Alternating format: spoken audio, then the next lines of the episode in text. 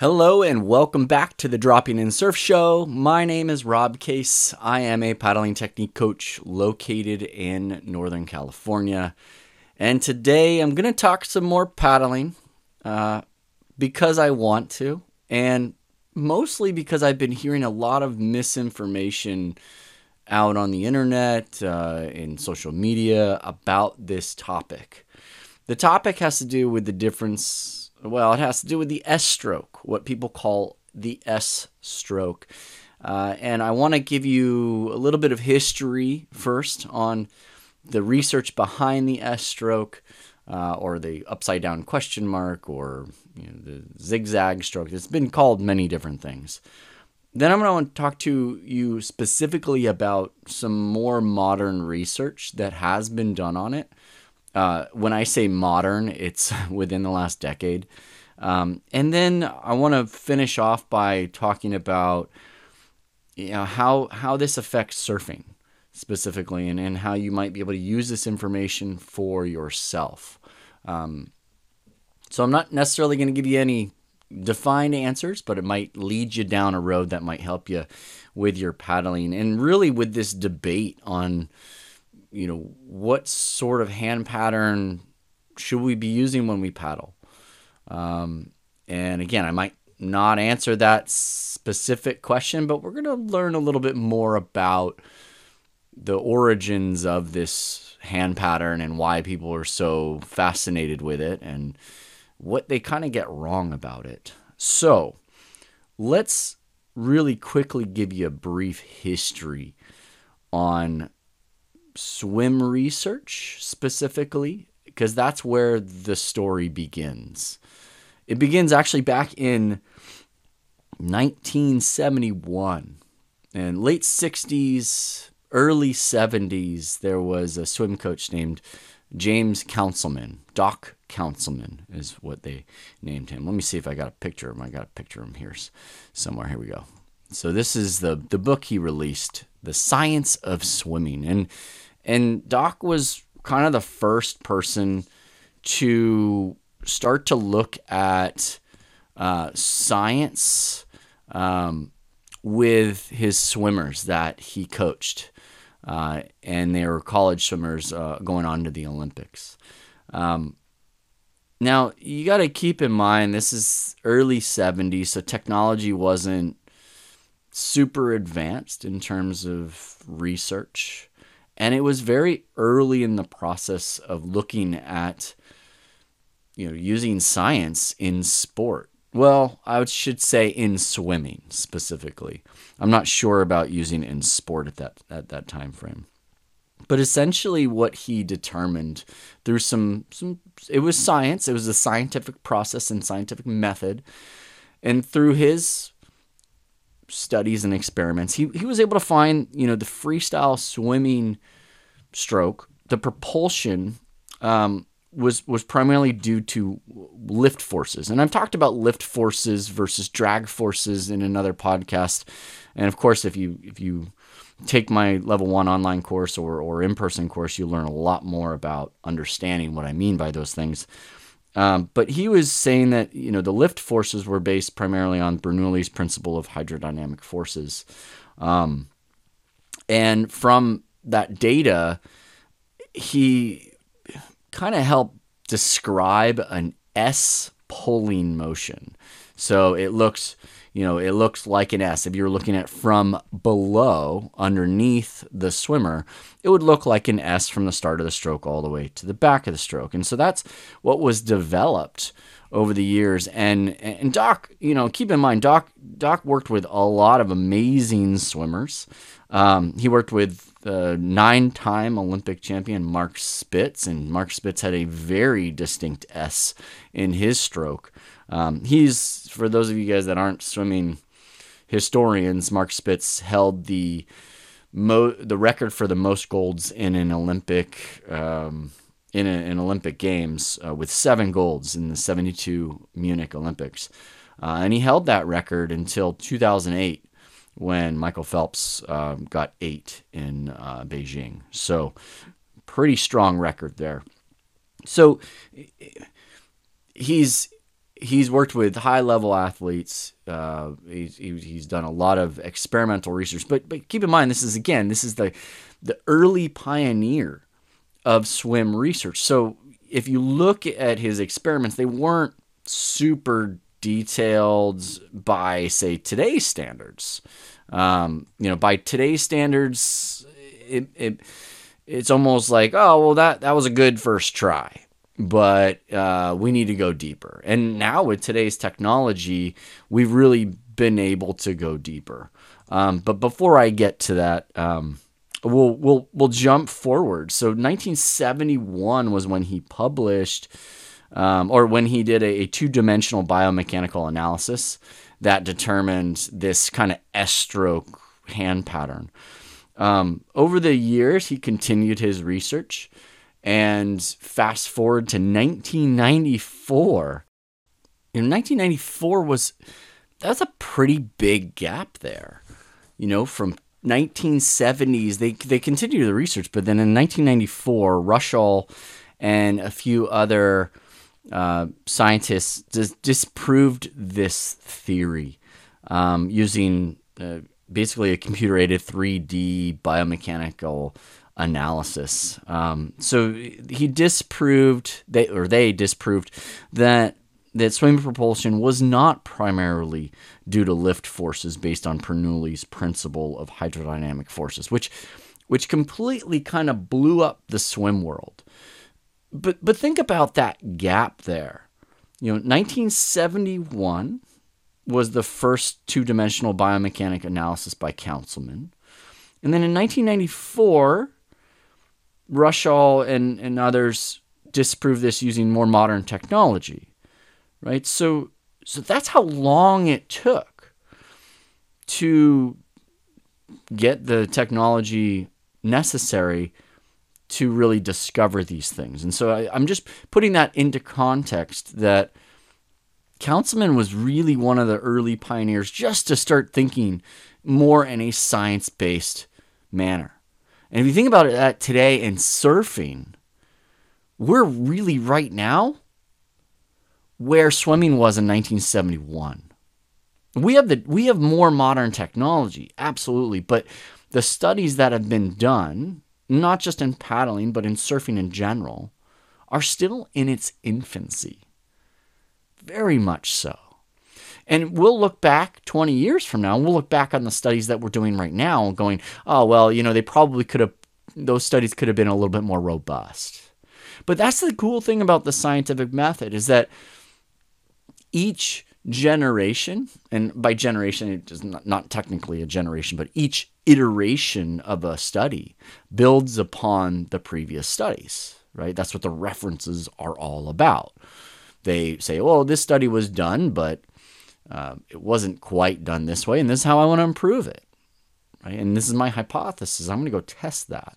And that's kind of the that's what makes me very excited about the things that uh, the surf academia is doing around the world right now. So uh, that was a bit of an aside, but but just drawing that context context to where we are in the swim research world to where we were, you know, where we are in the surf research world to where swimming was in the swim research world and how long it took for them to realize a pretty significant change. I mean, up until to the early 90s, a lot of people were were teaching this S stroke. I mean, I was taught it when I was I started competing when I was 3 years old. And while coaches wouldn't specifically say do this, they would say they, they would give us drills along the lines of using an S stroke. And it, it's just so interesting how long it took from the 1970s to the 1990s. And then now that we've disproved that one thing, it took off. Swim research really started to dive in. Um, and, and in that 1994 study, using the computer aided three dimensional biomechanic analysis, they were able to uh, disprove the theory, but they found that freestyle propulsion was primarily attributed to drag forces based on Newton's third law of motion. We all know what the third law of motion is, if you've, especially if you've taken my course. I give you a little, a little breakdown into Newton. and his three laws of motion. But the third one is for every action, there's an equal and opposite reaction. And a lot of that has to do with surface area and orientation. But there is also lift propulsion as well. So they, you know, the, the presumed S stroke. S-shaped stroke uh, developed in the 2D model back in 1971, it, it failed to consider body rotation as the arm went through the motion. Right? So the 1994 study took body roll into account and and then started to develop this concept of more of a straight through pulling motion. And it really shook up the swim world right? They're they shifted their paradigm on what they thought was efficient and effective.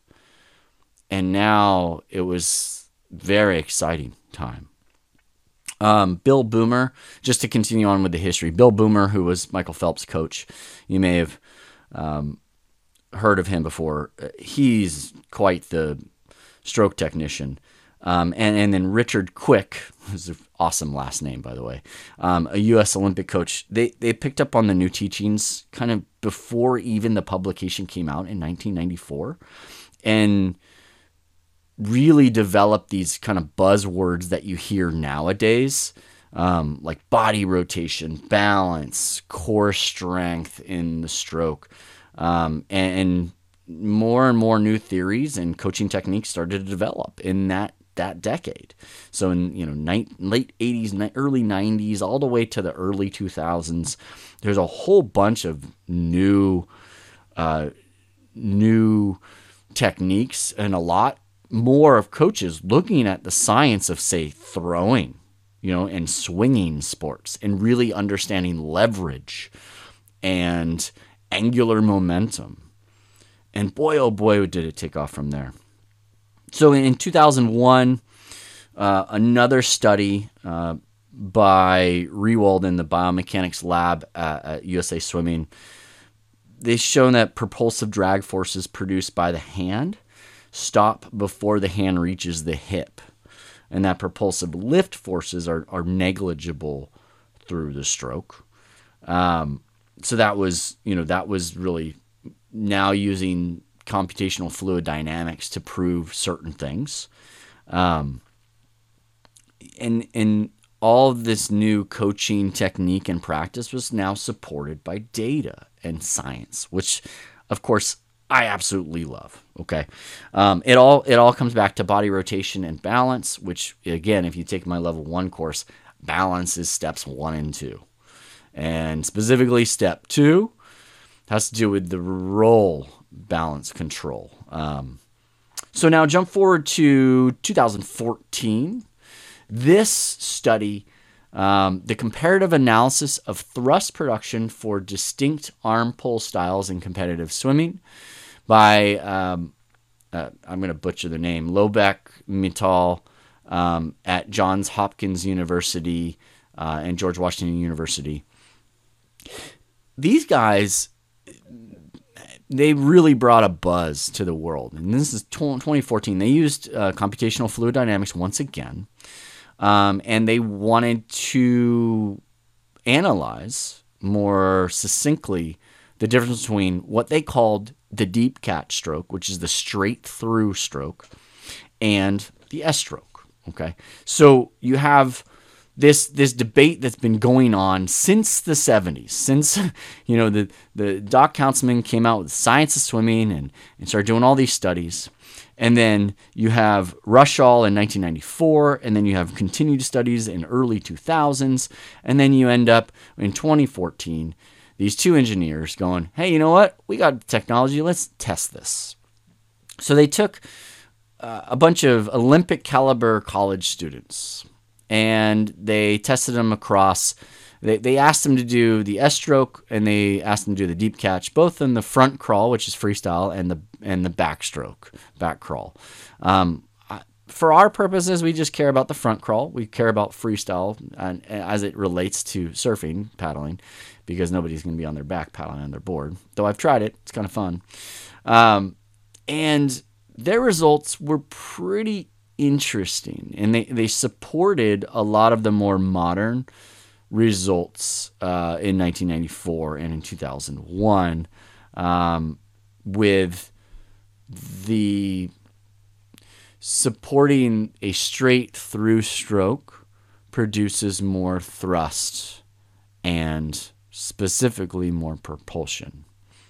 So I'm just going to skip down to some of the results. These are some of the models, and we'll take a look at, at these arm patterns in a bit. Um, that was the, uh, yeah, that's backstroke. This is freestyle.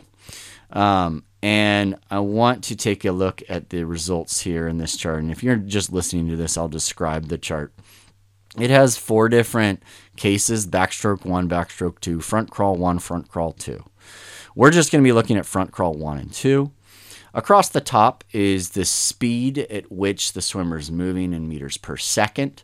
The next variable is the time in the stroke and so the stroke duration in terms of time and then the stroke uh, distance it travels they call it amplitude uh, in meters uh, and then the Strouhal ratio which is the amplitude um, over the speed times the duration. So those ones aren't as important in our analysis today. Really, what we're looking at here is T sub uh, variable D in newtons and T sub L in newtons. What that is, is the thrust from drag forces. TD is drag force thrust, and TL is lift force thrust, and T just in newtons is the total. Okay, and then you have this ratio of lift to drag forces. Now, just to remind you of what we're talking about here, because this can be, this can sound, if you haven't listened to my podcast on the difference between drag propulsion and lift propulsion um, in, in the slipping episode, I think I discuss it, or if you've never taken my courses, this can get a little confusing.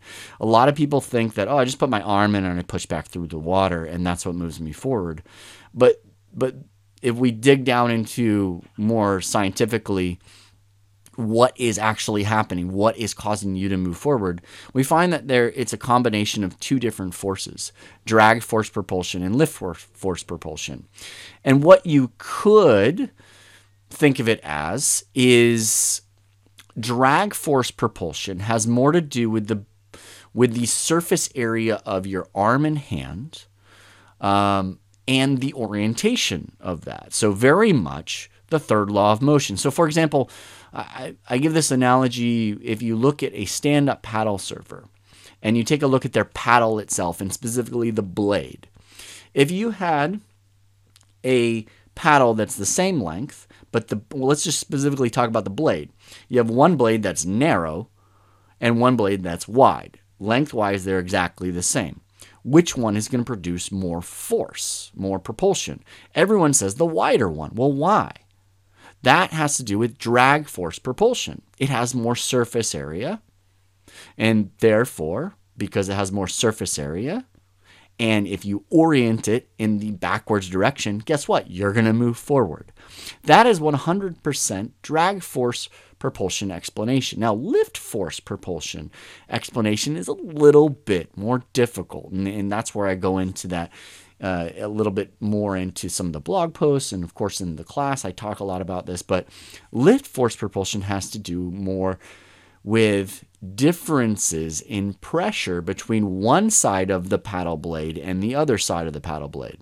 So if you were to, you could experiment with this. You can place a paddle blade in the water, but only maybe three quarters of the way in and pull back gently. What you'll notice is you'll notice little vortices around the edges of the blade. And what is that? That is a visual representation of lift force propulsion. What ha- what is happening is that the uh, we talked about uh, about this in um, a couple podcasts ago about how high pressure likes to move to low pressure. It's just a it's just something that it loves to do. It just can't help itself. And so when you're seeing those vortices move from the side that you're pressing against to the side that you're coming from, it's showing you lift force propulsion. It's showing you that there's an increase in pressure and therefore you're able to push harder against it and move and, and the, the, the resulting consequences that you move forward. So if you think about this just from a stand-up paddle surfing paddle blade point of view, all you need to do is associate it to your arm and your hand right? So drag force propulsion has to do with surface area and arm orientation. Lift force propulsion has more to do with balancing how hard you push against that pressure and allowing those vortices, that high pressure to low pressure differential, to develop and then therefore push against it just enough to the point where you don't push through it. That's slipping. Slipping is when you push through that high pressure system and you don't allow those vortices and that lift propulsion to develop. How you develop that, that's in my course. You're going to have to learn that one uh, through digging my online course and through uh, coming to work with me. But so now that we have an explanation of why they separated these two, again, this goes back to you know 1971. Counsilman just factored in lift propulsion based on Bernoulli's principle of hydrodynamic forces. In 1994, Rushall said, well, no, there's more to it. There's there's drag force propulsion. Uh, Ernie Maglischo in, I want to say the 90s, uh, outlined this um, based off other studies. In his book called Swimming Faster, I want to say, um, he looked at studies from Kappert, which were around those early 90s, showing again that there's a straight backstroke not backstroke, but there's a straight back hand pattern and arm pattern that produces more force and it probably has more to do with drag forces. So there's all these coaches and all this science come into play in the early 90s showing that this, you know, thrust from drag forces plays a much stronger role than lift force propulsion. What's kind of interesting about this is that they said it plays a bigger role based on the historical data we know about the S stroke. But when we look at the results right here, it doesn't play that much more of a role than lift forces. It's almost even. Okay, so so now I'm going to go into the data and I'll describe it for people that aren't actually looking at this. But front crawl two uh, data is the D is the S stroke. Front crawl one is the deep catch. So the deep catch is a straight back stroke um, of freestyle, so front crawl, but it's a, a straight back arm pattern. Whereas S stroke makes a very defined change in direction through the stroke. And so again, they took Olympic caliber swimmers and they said, hey, can you do these two things? And what they realized, or what they what they were able to specifically scientifically measure, is that drag forces for the deep catch produce 17.8 newtons of force. Lift forces produced 19.3 newtons of force for a total of 37 newtons. Okay, so so 52% of that 37 came from lift force propulsion and 48% came from drag force propulsion. Whereas the, with the S stroke, only 6.1 newtons came from drag force propulsion and 18.4 newtons came from lift force propulsion for a total of 24.5 newtons of force. So, just looking at total thrust propulsion, you have a difference of 37 newtons with the deep catch straight back arm pattern to 24.5 for the S stroke. Okay, so large differential there. The ratio of lift to drag was much higher in the S stroke. And that's what we would expect. That's what that's what it was developed for.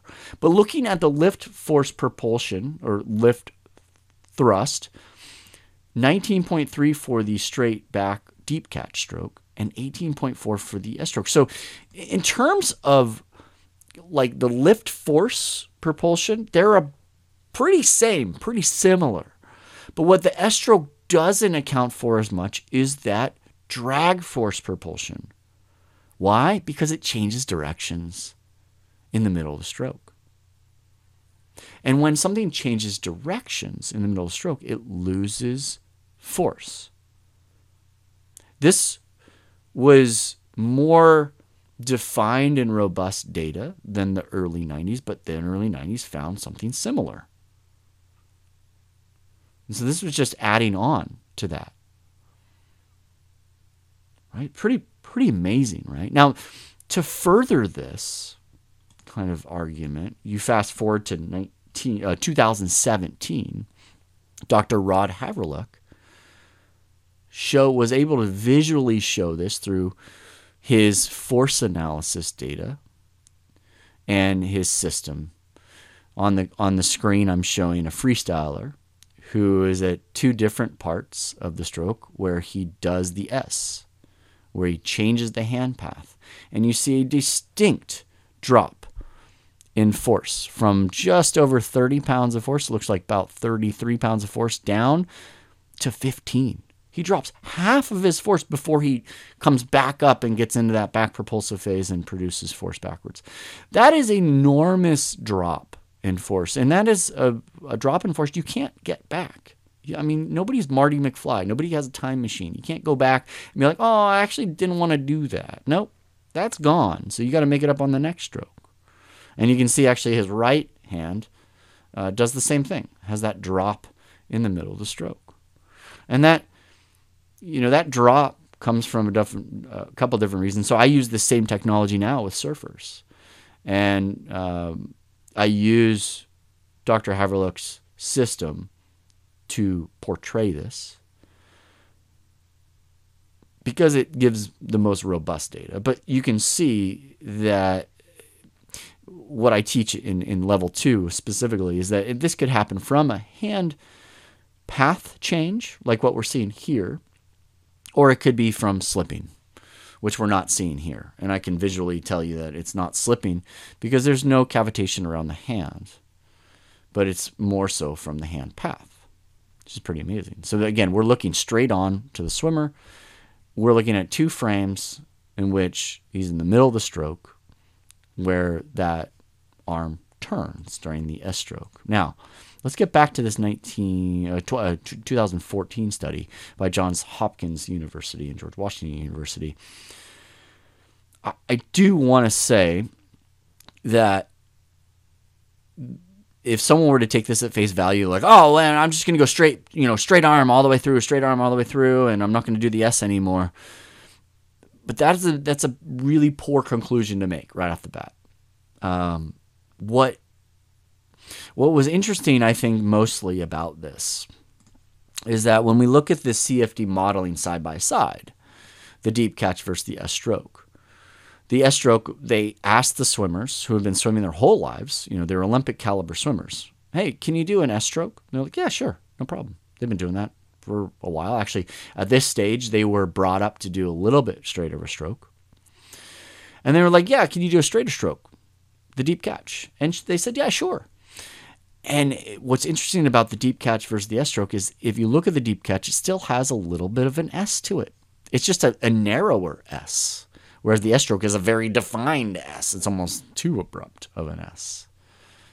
Right? And so, what that leads me to believe well, it led me to believe at first that these swimmers, they've just been swimming their whole life. Their hand is going to do whatever their brain feels like it's, it wants it to do because it's not searching for a path.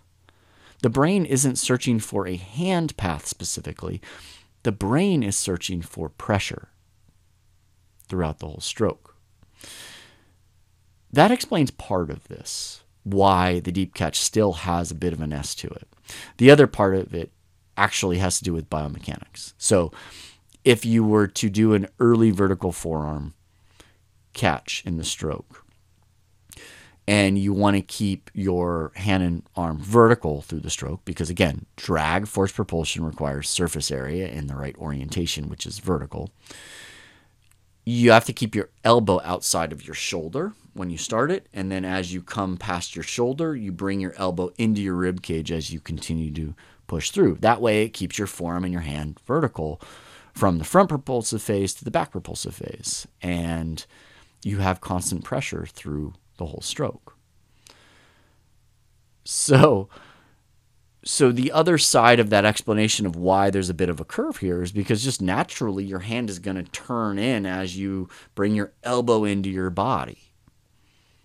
The other part of that explanation is that these are swimmers that are like me. They grew up in the water. And so there is a brain training or synapse, you can say, that all swimmers if you're in the water and surfers as well. I've seen this with John John Florence. He's been in the water his whole life.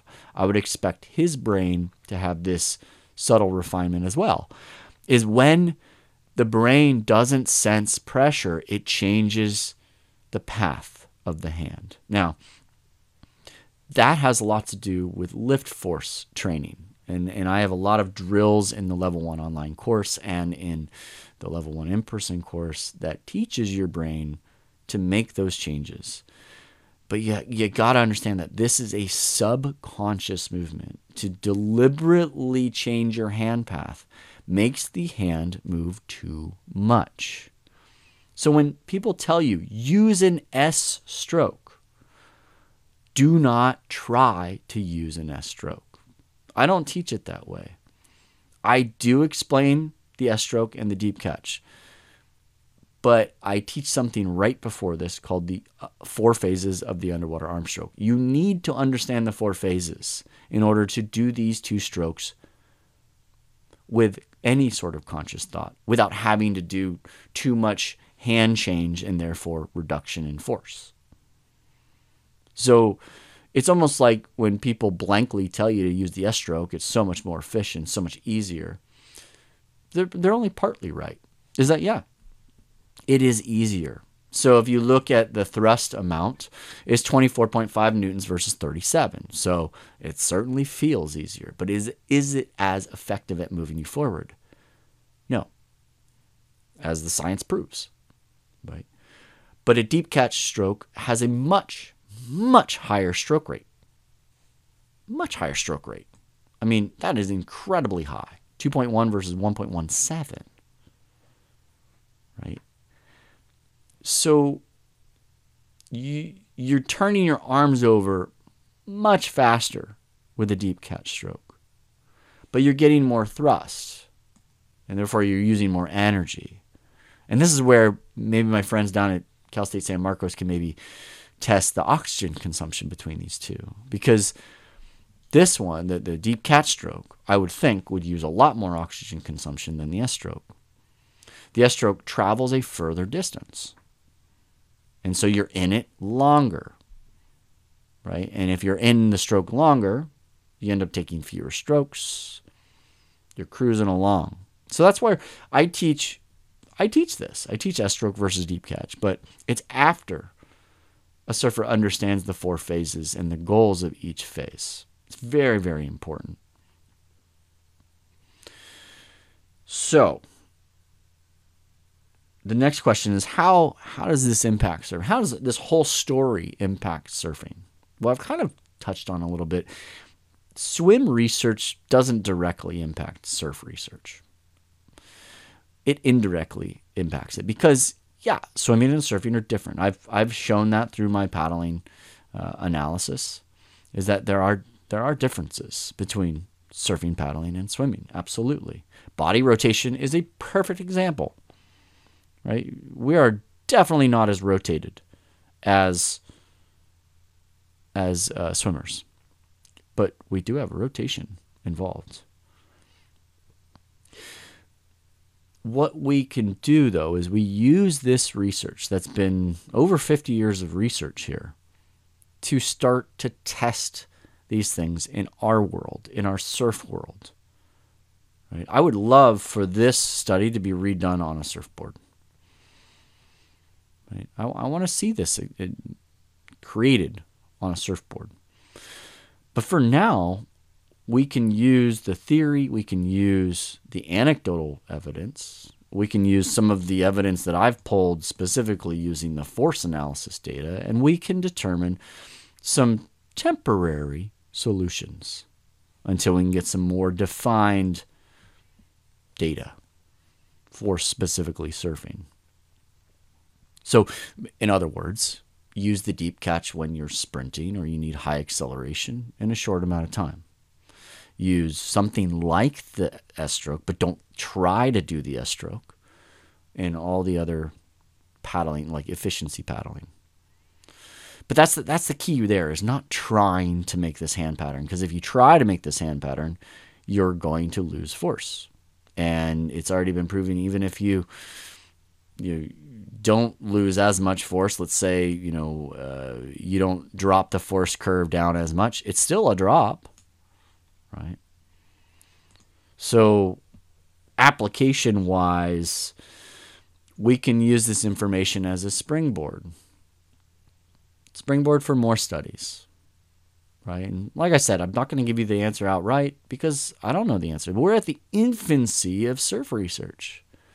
This is a great example where in swimming it took them like 40, you know, 30 years. 30 years. 20, 20 to 30 years to really understand whether the S stroke was superior. And they disproved it right? And and now they're they're talking about different stroke techniques based on the event that you're swimming, right? And so so you know, fast forward to 2022, 2023 now, they're looking at that that again. They're standing on the on the shoulders of the scientists that came before them. Were the scientists that came before them their studies super robust? Maybe, maybe not right? But we keep standing on the shoulders of those that came before us to make things better and to clarify the picture in front of us. So, right now, if you look at surf research, we are the pioneers. And I, I'm not saying we, I'm saying the guys at CSU San Marcos, the guys down at University of Western Australia, um, the, uh, the guys doing surf research down in Australia as well, New Zealand, Portugal. I know there's some research being done there those are the pioneers of surf research right now, and there's going to be more. And I, I look forward to the results of those. What was also really interesting, just as a side note, as I'm going through, there was a study I read, and maybe I'll do this on another podcast. There's a study I read on the health of the shoulder um, and the biomechanics of the, the swimming stroke. And they said in the study something along the lines of uh, a good training method to control the roll a little bit more is to put a surfboard underneath them and teach them the, the paddling, uh, the swim stroke that way. And I thought that was genius. Like, what a what an interesting crossover that you're gonna have swimmer swim swim research and swim training that has has clearly decades decades under their under their belt, and they're gonna say, oh yeah, let's take a surfboard underneath them. So yes, they're different, but man, can we draw a lot of similarities? And specifically, maybe this is another episode, the roll amount uh, in in relation to the underwater arm stroke and the hand path is something that would be very interesting to look at. Um, so, with that, I hope that this helped you. I hope that it kind of got your brain started thinking a little bit about what you do in the ocean when you're paddling around. Again, anything to do with the underwater arm stroke, it needs to be trained to be subconscious. It just happens too quick. So to consciously think about your hand pattern is wrong. So think more about consciously thinking about the pressure that you're feeling through the stroke and what direction that pressure is in. I will give you a hint that most of the surfers that I bring uh, in for analysis, and I see from beginner all the way to pros. Pros are pretty. I've seen a lot of potential problems with the, a, a, a pro surfer's paddling stroke from before the, they hit the shoulder. Is that their direction of some of their uh, force is in the wrong direction. So just be forewarned. It's got to be backwards, guys. Got to be backwards. I've talked about that on the podcast before. Um, we need that arm to be more vertical before you start really bringing the heat. But yeah, give this a try. Try more straight straight back and focus on pressure versus trying to move your hand a certain pattern. There are a lot of reasons why the quote unquote S stroke feels easier. I think I talked a little bit about it. Um, it produces less thrust. That's why it feels easier, for one.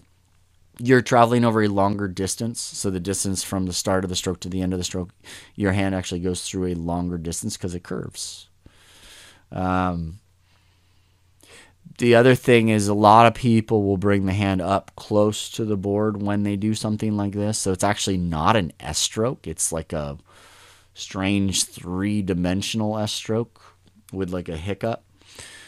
And that one feels easier because the water close to the bottom of the board is flowing in the direction that your hand is moving in. And so when you place your hand into a flow of water that's moving in that direction, it just feels easier. Um, so there's a lot of there's a lot of issues with that. So just to kind of dispel some of the misinformation that's out there, um, and get you thinking a little bit more about about using science in surfing. Well, that's enough of my rant for today. I really appreciate you listening and watching. If you guys are interested in my course, uh, just go to surfingpaddling.com. We love to have you in the online course. Uh, love to have you uh, in person courses if you can make it out here to the Bay Area.